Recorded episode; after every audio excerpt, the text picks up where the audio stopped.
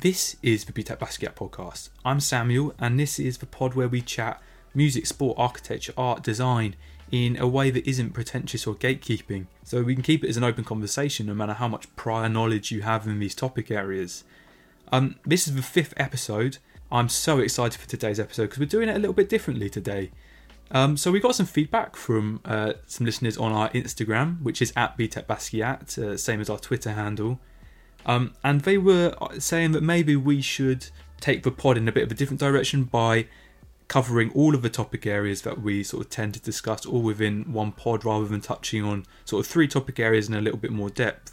So I'm really looking forward to doing it that way uh, this week, especially because I think I've got some really interesting uh, sort of genres and areas to discuss. So we're going to kick off with uh, music. So I'm going to touch on a couple of artists who have dropped some really great tracks in the last couple of weeks.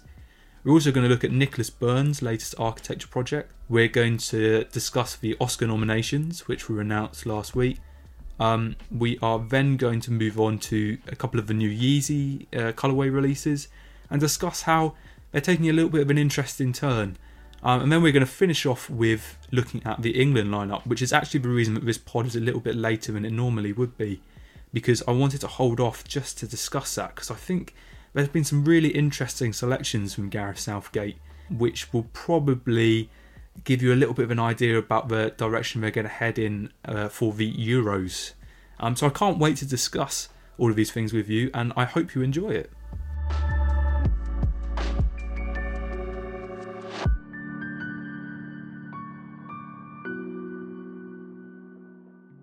So I'm going to kick off by talking about a couple of artists that I've been listening to this week and I'm going to start with a uh, song that I mentioned in last episode. But I mean, damn, did it live up to the expectation and the anticipation which I was chatting about last time out.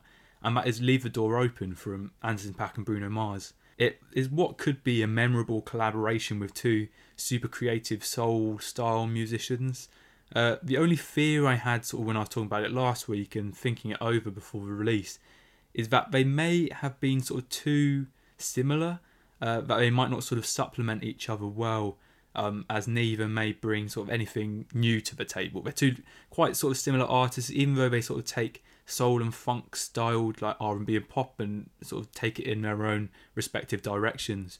But it was something I was concerned about. But obviously, I had no reason to fear because it was fantastic. The single made me feel sort of super excited about seeing more of uh, Silk Sonic, as it seems to be their sort of they're positioned as a duo rather than just collaborators. The track is so uh, eloquently assembled, I think. It's super atmospheric and really sort of grand um, in its sort of vibes that it's giving. It's really showy and rich with flawless production um, and super smooth vocals from both of them, with some sharp and smart lines from Anderson .Paak, especially on um, this one. But Bruno Mars for sure didn't just sort of sit in his shadow at all.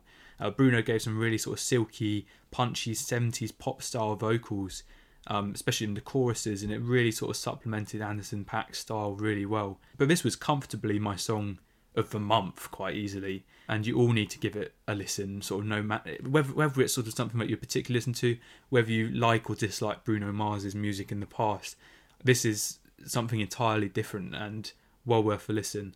Plus, I mean, it's doing absolute numbers um, at the time of recording, it's on like 50, uh, 45 million views on YouTube, and I imagine it was.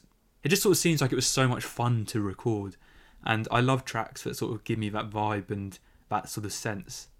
Um, the next track I want to talk about, not quite doing the same numbers, but certainly seems to be very popular, and that is uh, 3000 Miles or Baby Baby by Yeek.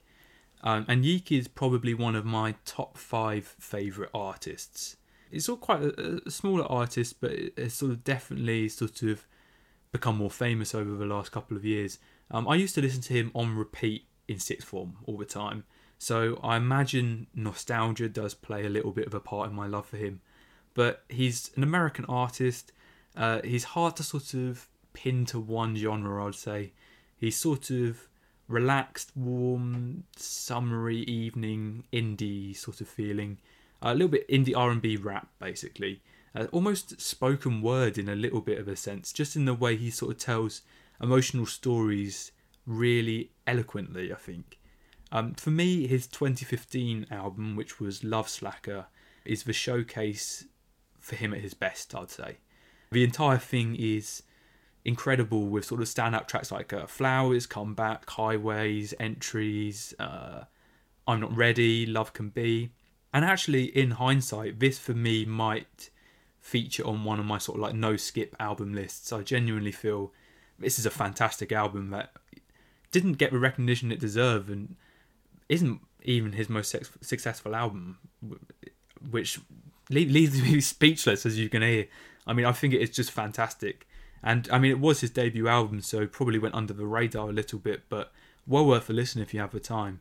And even though I think that album was his best, his audience disagree, I, I think, uh, with his follow up album, which was called Sebastian, getting him the most attention and the sort of newfound fame that he's had in the past couple of years. Only in the West is a track which is probably his most successful track to date and successful track on that album.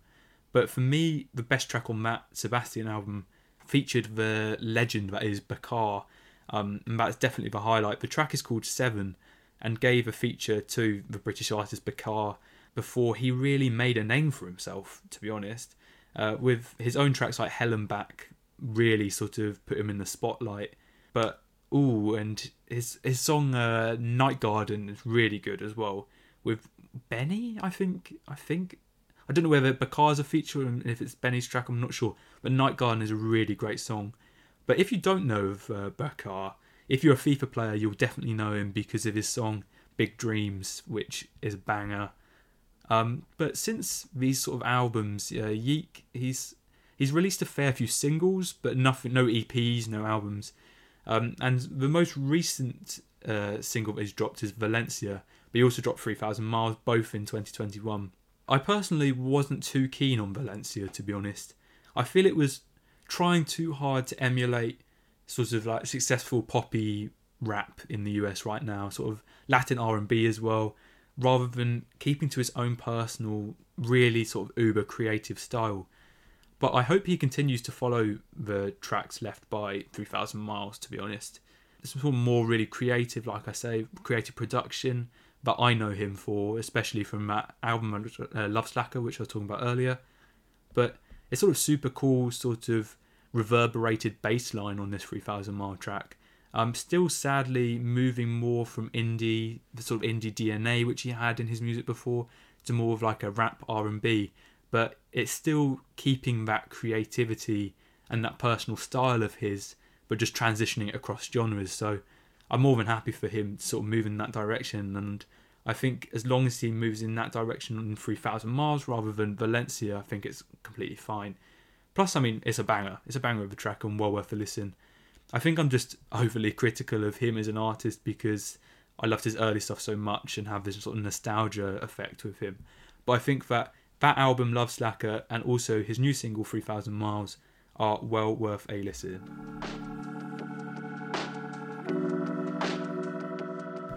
So now I want to talk about a bit of architecture and discuss a project which has it's been about for a little while. I think it was sort of quite widely publicised beginning of February kind of time, and that is Nicholas Burns' latest design. Um, he's an architect. Uh, he's designed an incredible concrete chapel and meditation centre, which is sort of surrounded by trees on this Portuguese hilltop, and it was a really standout project for me for sure. Uh, when I first saw it, my first thought was sort of how it was almost like monolithic in a sense. It's almost like a single sort of flowing block of concrete from the ground, uh, forming a sort of curved tower um, which dodges and sort of weaves between the surrounding trees and also like these boulders on the site. And I just want to jump in here and also say that we have visual references for everything that we talk about in the pod, and we put those on our Instagram and on our Twitter just because it gives you a little bit more of an idea about what I'm talking about. Because when I discuss these sort of structures, I think it can be hard to sort of visualize it unless you have that visual reference. But the, the, the project feels like a sort of epic protective bunker. But it's fascinating how it was obviously sort of formed and shaped by, like I say, it weaves in and out of these trees, and it's sort of formed and shaped by the constraints of natural factors on the site. But it's sort of it's often a factor that isn't considered, I think, sort of by onlookers of architectural design like myself, that you're not just always placing a building just on a site. You have to think about the effects of the site, what natural factors there are. And I mean, Burns himself, in an interview that I was reading, said that the concrete was chosen as the primary building material because of its sort of malleability and plasticity, that it is able to sort of be organically formed to sort of weave in and out of these of these sort of natural objects and natural constraints as well. But the project features sort of quite minimalist and well fitting furniture as well, which was also designed by the studio and fitted upon the build. But I always find church designs really fascinating because it's such a different genre of architecture to what you often see and hear about. And I mean, religious buildings built like hundreds of years ago were in many religions built the way they were to be sort of grand, inspiring structures to represent a religion while being like visible from all around, from sort of neighbouring villages and towns. So it's interesting to see how, without that sort of necessity for it to be visible, um, because in the modern world that's simply not necessary, it's interesting to see how a modern take uh, sort of where these functions like aren't necessary, and there's more sort of design freedom to present the religious building in modern time uh, where society doesn't simply revolve around the church in the way it did hundreds of years ago. It's interesting to see how, as an architect, you would sort of take a different view upon building these things, and it shows in a lot of the sort of recent religious building projects in the last couple of years. And I think that is one that is well worth a read into if you're interested. So for this next section, I've been a little bit cheeky and put the Oscar nominations into this sort of art category, art design category. It's, it's film, it's it is art, but I couldn't miss out from discussing the nominations which were announced beginning of last week, I think, because there's some really really interesting films. And I mean, I can't remember a, a recent year where I've been so excited about a set of Oscar nominations. To be honest, there's so many fantastic people who are finally getting the recognition they deserve. And I truly have no preference on who wins a lot of the main awards, to be honest. Um, this year, though, British actors have led the way in the nominations, which I, I mean, it makes me proud. I think it's sort of, especially with some of the names involved, particularly. But um, I just wanted to run through the main nominations, main categories, and highlight some actors and films I've been particularly excited about. I haven't seen all of these films, uh, but I have seen a couple of them, and I mean, I definitely want to watch them all now after sort of researching them and reading up on them a little bit more. So the first category is Best Picture. Um, the first film I want to have a little chat about is The Father, and probably my standout film of the year. Um, certainly on this list. Anthony Hopkins plays an aging father who starts to lose his memory and distrusts his family and his reality. So it's quite a hard hitting film, but beautifully cast, beautifully considered, beautifully executed for sure. The second film is Judas and the Black Messiah. Incredibly powerful film. I'm still yet to see this one because I couldn't actually find a streaming service or anything that was renting it, but features three of my favourite working actors right now. Also, just want to say that I am horrendous at pronouncing people's names. That's one thing I just can't do. So please excuse any blunders uh, and just you you'll know who I'm talking about hopefully unless I really butcher it that bad. But um, the three actors are Daniel Kaluuya, uh, who I think despite his sort of rise to fame in Get Out was probably his biggest film, uh, but it's still hugely unappreciated in the industry. I think really under the radar considering just how amazing that film was, Get Out, but also how he's had some really sort of impactful supporting roles, but also like main roles in, in films in recent years. Uh, Lakeith Stanfield, who I fell in love with on Donald Glover's Atlanta, um, which is well worth a watch if you haven't seen that series. Then, when I thought I couldn't love him anymore, to be honest, I watched him in the incredible film uh, Sorry to Bother You, which was like 2018 kind of time. Uh, but then he was in my favourite film uh, of 2019, which is Knives Out. So I can't wait to see him in, in this film. Um, and also Jesse Plemons, who I first came across on uh, It was like the Star Trek inspired Black Mirror episode. But I think he's a really versatile actor. And again, he sort of tends to play more supporting roles, so I think goes under the radar a little bit. But he's a fantastic, uh, fantastic actor working right now. The third film is Mank, which has received the most nominations this year at 10, I believe. Uh, it's a black and white Netflix film starring the ever fantastic Gary Oldman. It's about the development of the screenplay for Citizen Kane, I think. And I haven't actually seen Citizen Kane, but it's sort of like a, a, a drama about the process of it. And I'd guess it's probably the favourite to take that award. I haven't seen it, but I'm sure it's fantastic. But I mean, historically speaking, Oscars do tend to prefer films that are made about filmmaking. They always, always uh, tend to vote for them. So I would not be at all shocked. Plus, it's in black and white, quite arty. I, think it's it's a given, really. Uh, the next film is Minari, which I loved. You know it's going to be a good film when you see it's made by A24. They always they they never miss, really. I think. Uh, it's beautifully shot and crafted film about a Korean American family moving to Arkansas and moving onto a farm in Arkansas, I should say, uh, and the struggles of trying to live their sort of American dream through this farm. Uh, it's written and directed by Lee Isaac Chung and looks truly beautiful, I think. Fantastic uh, cinematography, and really, uh, sort of what stood out to me was, I think, like the set dressing, but like the color grading, the color scheme was so beautiful and rich and I'd say it's it's one of the most beautiful and underrated films on this list for sure. But um, I'm so glad to see uh, the film star, who is Steven Yeun, get recognised for his work. Because I mean, I used to love him when I used to watch The Walking Dead. Like, I've watched like the first couple of seasons of that, and thought that he was a standout standout talent on that. And he seems quite humble and passionate about what he does in sort of interviews that I've I've read with him. Um, so I hope he does really well, and I hope the film as a whole does well. Uh, Nomadland is the next film. Uh, it stars Frances McDormand, who, as well as being in the original Fargo, not the TV series, uh, was in one of my favourite films in recent years, which is Three Billboards Outside of Ebbing, Missouri. I loved that film, and I think nominated for an Oscar in the year. I can't rem- in the year it was released. I can't remember, but really, truly fantastic film. But it was about a woman who loses everything in the Great Recession so travels sort of through America backpacking. It's a very touching film. I, I, I haven't watched it, but I've seen um, some trailers and sort of extended cuts of it, and I think it it sort of points to a very sort of honest picture of life in modern day America.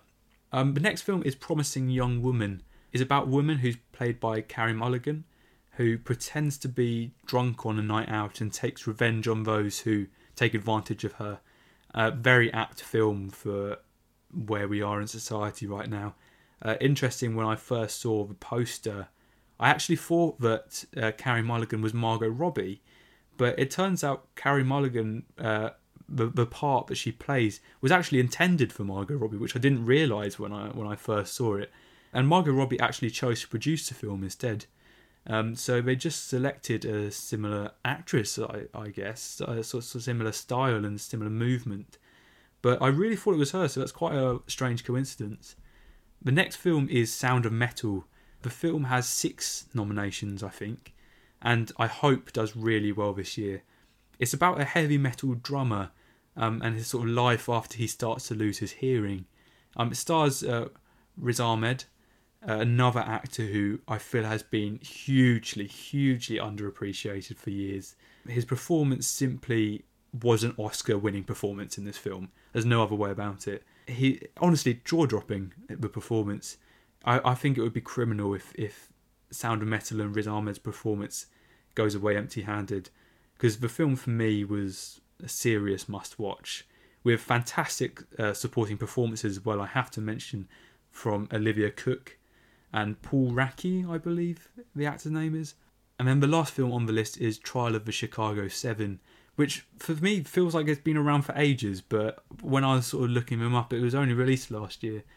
But uh, it's about a trial of seven people given various charges uh, following the 1968 Democratic National Convention, capped off a huge comeback year for Sacha Baron Cohen after Borat 2 and it was great to see him prove he could do a serious role, really.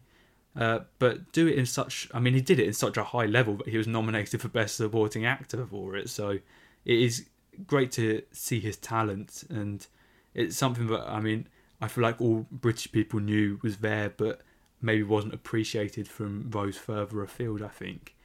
But um, I just also want to super quickly list out the other nominations for the main categories just so you get the full picture. You're going to witness, like I say, my really poor pronunciation of names. Uh, so for Best Director, we've got Paul Vinterberg on Another Round, David Fincher on Mank, Lee Isaac Chung in Minari, Chloe Zhao on Nomadland, and uh, Emerald Fennell on Promising Young Woman. And on that category, Minari, uh, Lee Isaac Chung would be my choice, I think. Best Actor in a Leading Role, we've got Riz Ahmed, my choice on that as well. Uh, Chadwick Boseman, Anthony Hopkins, Gary Oldman, and Steven Yeun. Uh, we've also got Best Actress in a Leading Role. That is Viola Davis, uh, Andra Day, uh, Vanessa Kirby, Frances McDormand, and Carey Mulligan. I'd go Frances McDormand on that because, from what I've read, uh, really, really sort of impactful part she played in that in that um, Nomadland film. We've also got Best Actor in a Supporting Role. Sacha Baron Cohen, Trial of Chicago 7, Daniel Kaluuya, which would be my choice on that list, uh, Leslie Odom Jr., uh, Paul Raci, and Lakeith Stanfield. I would love to see Lakeith Stanfield get it as well, but I think Daniel Kaluuya would be my choice. Um, and then finally, we've got Best Actress in a Supporting Role. Um, that is Maria Balakova for the Borat uh, 2 film, uh, Glenn Close, Olivia Colman, uh, Amanda Seyfried, and Ray Jun I would go Olivia Colman on that for her part in The Father because she was really fantastic. I've given my preferences, but this like like I said at, at, the start, it's one of those years where I think there have been so many fantastic films. I just I'd be happy to see any of the nominations get it. To be honest, I think they're all well deserving. There's no duds on that list at all. So I'm really excited to see how that goes. I just want to have a bit of a chat in this section about a couple of new Yeezy drops, and I know this isn't exciting stuff. I'm going to be the first to say it. I mean, Yeezy's become a bit of a dirty word in streetwear, I think, especially sort of sneaker trainer wise, because I mean, it's been scapegoated to a certain level because it's the brand of hype beast along with like Supreme. But I mean, they haven't helped themselves with that in, in recent years. They've lost a lot of their hype through their sort of unwillingness to evolve their products. But also, I mean, Kanye West himself said that he wants Yeezy to be an accessible brand that anyone can just go pick it up off the shelf. So obviously, it's going to lose its hype and his sort of second-hand uh, resale value because these products are just going to be re-released and re-released and retroed as well. Um, and they've milked the success of uh, 350 V2 which is like the sort of stereotype of a Yeezy. It's the one that you always see, but they still always sell out the 350 V2. So I guess it's one of those that if it ain't broke, don't fix it. But I mean, the resale market shows that these models, along with all new Yeezys, have lost their desirability for sure. But the constant release of bland colorways, uh, similar to what has already come, has just sort of fueled the fire to a certain extent. It's a very sort of tight colour palette on the Yeezys, and it just seems that they keep bouncing back between very similar shades between very similar colours. There is, however, starting to be a bit of a micro shift in a slightly more exciting direction with I say exciting. Ex- exciting might be a bit of a strong word, but an exciting direction nonetheless. Uh, with two of the more recent announced drops, uh, the first are new mono variants uh, of the 350 V2. Uh, two of the four colorways, I believe. There's four colorways rumored, but only two colorways have been released so far, with an ice blue and sort of a bright, sort of lavary orange, I guess. The distinction from a normal 350 V2 is sort of like a, in design, it would be called like a biomimic. It's sort of like a web cage, very sort of organic shape, which is under like the translucent upper shell of the shoe. Uh, I think it's a, a, very safe evolution, which I think does bring the silhouette a bit more up to date, a little bit more new, a little bit more distinctive, because it is a very minimalist shoe. So, I mean, this is adding a layer of detail quite literally, but I, I think it's a movement in the right direction, even if it is a little bit safe. But there's also new colorways coming of the only Yeezy that I've had any interest in in recent years, and that are that is these Yeezy slides. Uh, I tried to get a pair and failed uh, to get the beige colour last year, but maybe I'll have more luck with these sort of imminently arriving uh, core brown and orange colorways. In January, there also leaked pictures of like a blue, a white, maybe, no, yeah, blue, white, brown, and like a sagey green, I think. But I haven't seen these materialise yet, and more recent leaks have been this core brown and this orange, which do look set to come soon. So yeah, exciting uh, Yeezys, as exciting as Yeezys can be, but the only pair that I am going to have any interest in are those slides because summer.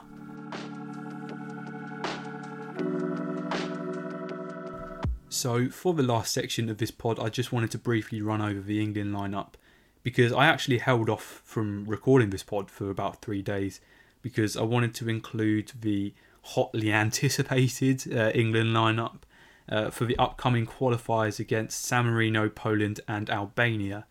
Um, I just wanted to rattle through the list of the full squad first, um, and then I'm going to touch on a few of the interesting choices that are made. So I'm just going to list it out. With goalkeepers, we've got Dean Henderson from Man United, Sam Johnstone from West Brom, and Nick Pope from Burnley. Defenders, we've got Ben Chilwell, Chelsea, uh, Conor Coady from Wolves, Eric Dier, Tottenham, Reece James, Chelsea, Harry Maguire, Man United, Tyrone Mings, Aston Villa, Luke Shaw, Man United, John Stones, Man City, Kieran Trippier from Atletico Madrid, uh, Kyle Walker from Manchester City. In midfield, we've got Jude Bellingham, exciting, from Borussia Dortmund. Phil Foden, Man City. Uh, Jesse Lingard, West Ham, but on loan from Man United. Uh, Mason Mount, Chelsea. Kalvin Phillips from Leeds. Declan Rice, West Ham. James Ward-Prowse, Southampton. And then up top, we've got Dominic Calvert-Lewin for Everton. Harry Kane, Tottenham, Marcus Rashford, Man United, uh, Bukayo Saka from Arsenal, Raheem Sterling from Man City, and Ollie Watkins from Aston Villa. So I just want to run through couple of the interesting sort of decisions that Gareth Southgate has made. But probably, I mean, he's made some interesting ones, but obviously just for these three uh, qualification matches. But in the Euros, this might sort of dictate the direction he's going in or he might just be trying a bit of talent. So you've got to you've got to take it with a bit of a pinch of salt. So with goalkeepers, we've got uh, Jordan Pickford would have obviously been Gareth Southgate's first choice, definite favourite with with Southgate, but due to his injury, playing for Everton, I think it was last week, very very recently, but it's made space for Sam Johnstone to come into the team. Who I mean, West Brom aren't doing fantastic at the moment, but Sam Johnstone has been a standout player for them um, so yeah, I think great addition, but won't be starting. I, I would have thought it'd be Nick Pope to start. Although Dean Henderson did play in the Europa League match for uh, Man United against uh, AC Milan, I think the other day, and I thought put in a great performance. So I think it would be between Nick Pope and Dean Henderson, and I imagine Sam Johnstone will just be a, a sort of fill in, but might be proven wrong.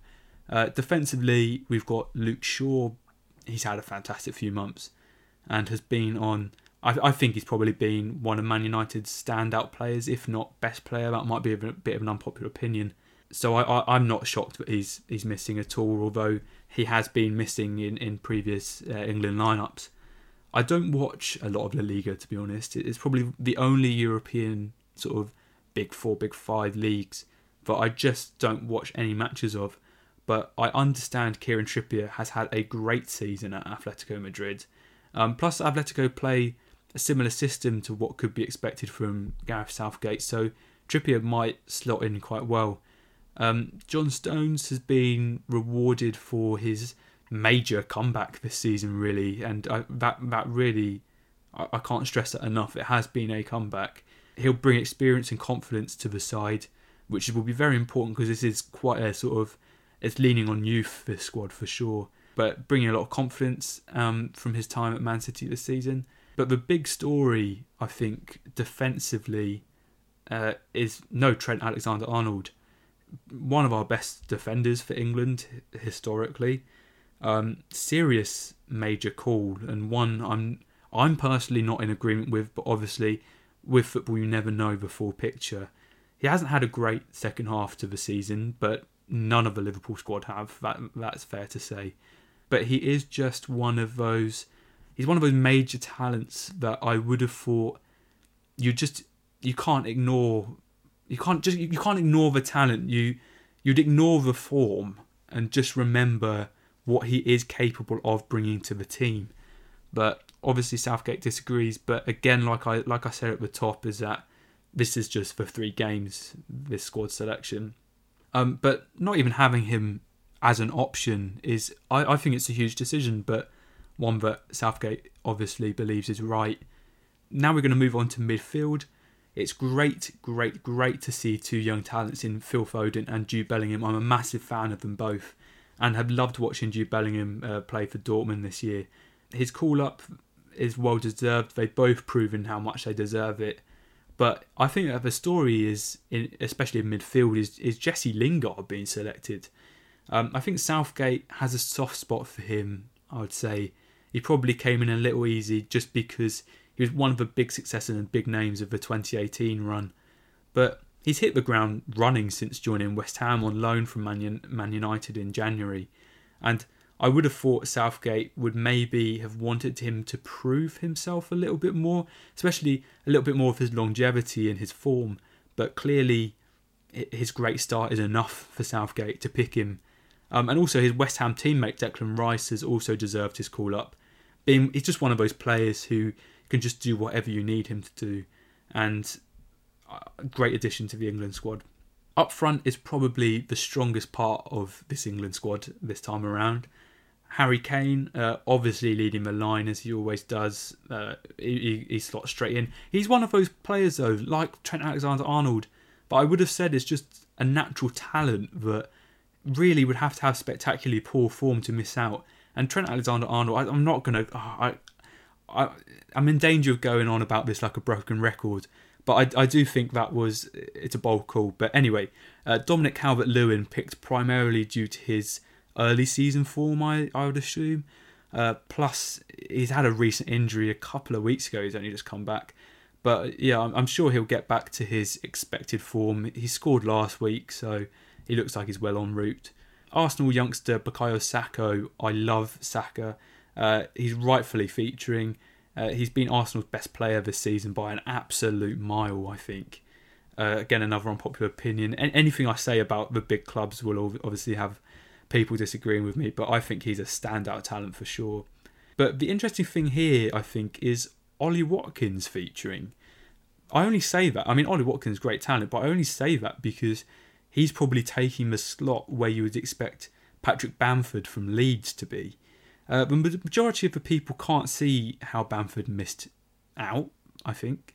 But I actually agree with Southgate's choice on this one. Uh, Leeds are a bit of an awkward team who play a very specific type of football and play a very specific way. Bielsa historically is one of those fantastic managers who has been able to get the most out of some unlikely players, I'd say. Um, and I think Bamford might be another example of that, to be honest. I could see him as a player working. Well, I, no, I couldn't see him working as a player effectively at another club. I think he's proven that from from how he's played at some of his previous clubs, and I therefore think he'll probably struggle in an England lineup.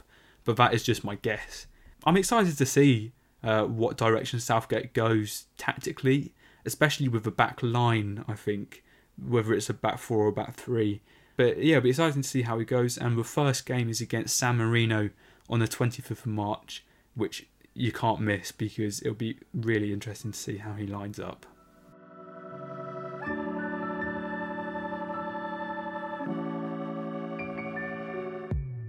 Thank you for listening to this fifth episode of the BTEC Basquiat podcast. It's one I've really enjoyed making this week, and I've enjoyed doing it in this little bit of a different structure where I touch on all of these individual categories because I want this to be like a sort of less intimidating and, and more open version of like, like a GQ magazine where it's not pretentious but it gives you sort of an overview of everything you should probably know about in the week or anything that's sort of interesting to talk about in the week. And I really would love for you guys to share anything you'd like me to discuss and also share your opinions on what I've what I've talked about in today's pod. And I can't wait to make next week's pod and I look forward to talking to you then.